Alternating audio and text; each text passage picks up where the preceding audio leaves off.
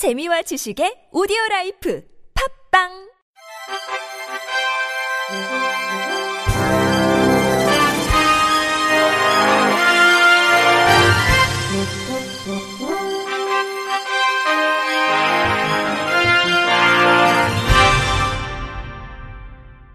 청취자 여러분 안녕하십니까? 10월 27일 금요일 KBIC에서 전해드리는 생활 뉴스입니다. 버스나 지하철을 갈아탈 때 금액을 깎아주는 환승 할인 제도 아시죠?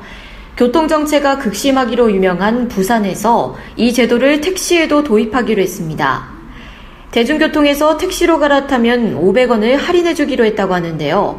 어떤 효과가 있을까요? 채널A 정용진 기자입니다. 버스에서 내린 승객들이 분주하게 지하철로 이동합니다. 30분 내 다른 대중교통으로 갈아타면 무료 환승이나 할인 혜택을 받을 수 있기 때문입니다. 부산에선 이 같은 환승 할인을 오는 30일부터 택시에도 처음 적용합니다. 선불식 교통카드로 버스나 지하철을 이용한 후 이렇게 30분 안에 택시를 이용하면 누구나 500원을 할인받을 수 있습니다. 대중교통 사각지대를 없애고 승용차 이용을 줄이기 위해서입니다. 녹취 부산시 관계자. 이제 대중교통도 좀 잘 되고 택시 잘 되고 하면 승용차를 좀 덜 갖고 나오시지 않을까 그런 차원에서 침체를 겪고 있는 택시 업계는 환영하는 분위기입니다. 인터뷰 김경갑 택시기사. 기사들한테 좀 더면 되겠네요. 별 차이 없겠다 생각했는데 500원 정도 더면 마을버스 타고 이런, 이런 사람들보다는 그러나 500원 할인으로는 부족하다는 반응도 있습니다. 인터뷰 진민우 부산 영도구. 굳이 환승을 잘 이용 안할것 같아요. 어차피 택시도 그냥 한 번에 가도 부산시는 석 달 동안 선불식 교통카드에만 적용한 뒤 후불제 카드에도 적용할지 결정하기로 했습니다. 채널A 뉴스 정용진입니다.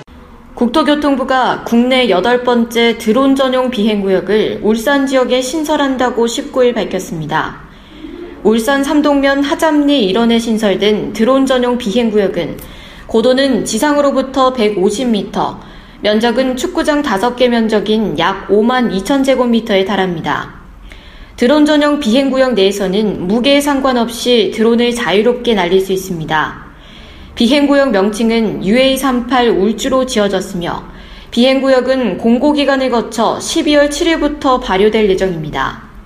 보건복지부가 아동 비만을 예방하기 위해 전국 61개 학교 아동 2,357명을 대상으로 건강한 돌봄 놀이터 프로그램을 실시한 결과 과체중 비만 아동의 비율이 17.1%에서 14.6%로 감소하는 성과가 있었다고 발표했습니다.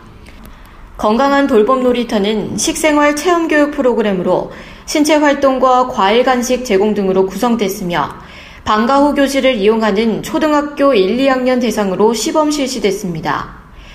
올해 참여 아동 2,357명 가운데 신장 체중 실측 자료가 없는 아동을 제외하고 1,354명의 체질량 지수 변화를 3개월간 살펴본 결과 프로그램 실시 전 232명이었던 과체중 비만 아동은 3개월 후에 198명으로 감소했습니다.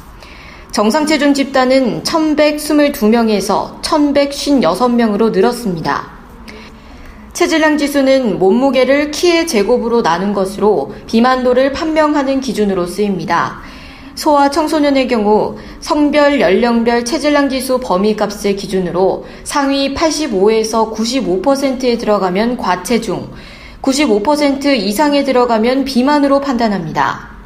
또 체질량 지수가 제곱미터당 25km 이상일 때도 비만으로 봅니다. 과체중 비만율 감소 정도는 과일 간식을 규칙적으로 제공받은 경우 더 효과적인 것으로 나타났습니다. 우리나라 아동 청소년의 비만율은 2008년 11.2%, 2012년 14.7%, 2016년 16.5%로 꾸준히 늘고 있으며 작년 기준으로 아동 청소년 110만 명이 비만한 것으로 추정됐습니다. 보건복지부는 건강한 돌봄 놀이터 프로그램이 실질적으로 비만 예방에 효과가 있는 것으로 보고 내년에 사업을 확대할 계획입니다. 로엔 엔터테인먼트는 멜론 안드로이드 앱 4.5.0 버전 업데이트를 통해 하이브리드 이퀄라이저를 선보였다고 26일 밝혔습니다. 음장은 최적의 청음을 위해 소리나 음색을 바꿔 기기에서 부족한 음질을 보완하는 효과를 말합니다. 청음 가능한 주파수를 63Hz에서 16kHz 대역으로 세분화해 EQ를 10밴드로 확장하여 더욱 섬세한 음질 조정이 가능해졌습니다. 하이브리드 EQ는 드라이브, 서라운드 EQ와 오토 튜닝 기능을 도입했습니다. 공간에 따라 스피커와 감상자 간 거리를 스스로 측정해 최상 음향 수준을 찾아줍니다. 오토튜닝은 플레이리스트 수록곡 간 음량 편차를 최소화하거나 최대 음량으로 강력한 사운드를 구현합니다. 멜론 앱은 개인의 청력, 감상 환경에 따라 최상의 사운드를 찾아줍니다. 사운드에 전문 지식이 없어도 청력, 취향, 공간, 감상 환경, 음악 장르 등 세분화된 요소에 맞춰 손쉽게 음장 효과를 조정합니다. 음원, 멜론 라디오, 어학 등 적용 범위를 넓혀 전체 멜론 오디오 콘텐츠를 향상된 음질로 이용할 수 있게 됩니다.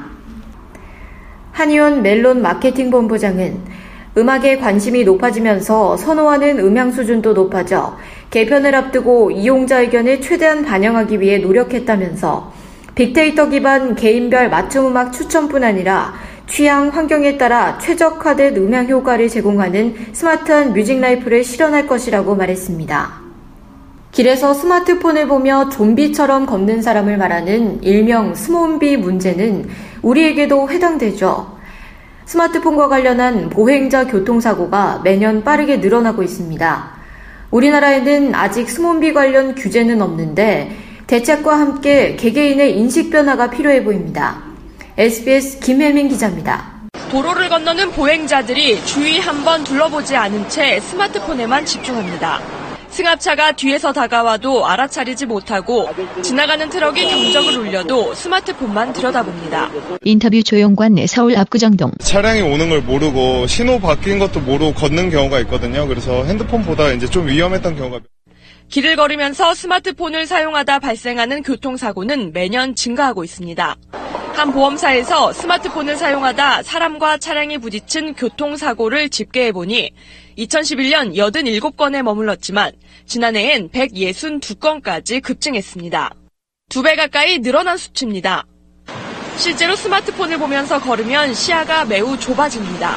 사람이 앞을 보며 걸을 땐 시야는 120도에서 150도 정도지만 스마트폰에 집중하면 10도에서 20도에 불과합니다. 인터뷰 이영 교수 도로교통공단. 수문비 관련 사고가 일어나게 된다면 법제화를 하는 방안도 고려를 해봐야 될 거라는 생각이 들고요. 근데 무엇보다도 이 보행자의 인식 변화가 가장 중요할 거라는.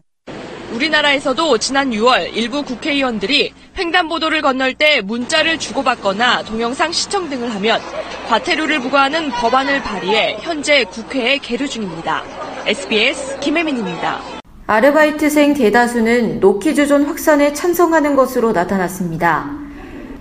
알바 천국이 지난 13일부터 20일까지 전국 알바생 1,092명을 대상으로 노키즈존에 대한 알바생의 생각은이라는 주제로 설문조사를 실시한 결과 알바생의 73.5%는 유아 혹은 유아 동반 부모로 인해 어려움을 겪은 적이 있다고 토로했습니다.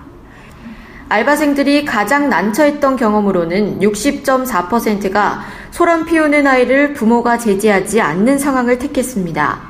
기타 난처했던 상황으로는 청소를 하기 어려울 정도로 테이블을 더럽힌 상황, 본인의 요청을 들어주지 않았을 때 갑질을 부리는 상황, 그릇, 컵 등 실내 제품 및 인테리어를 훼손한 상황, 다른 손님들의 불만이 접수된 상황, 아이만을 위해 메뉴에 없는 무리한 주문을 하는 상황, 매장에 있는 다른 사람을 고려하지 않은 요청을 하는 상황 등으로 나타났습니다.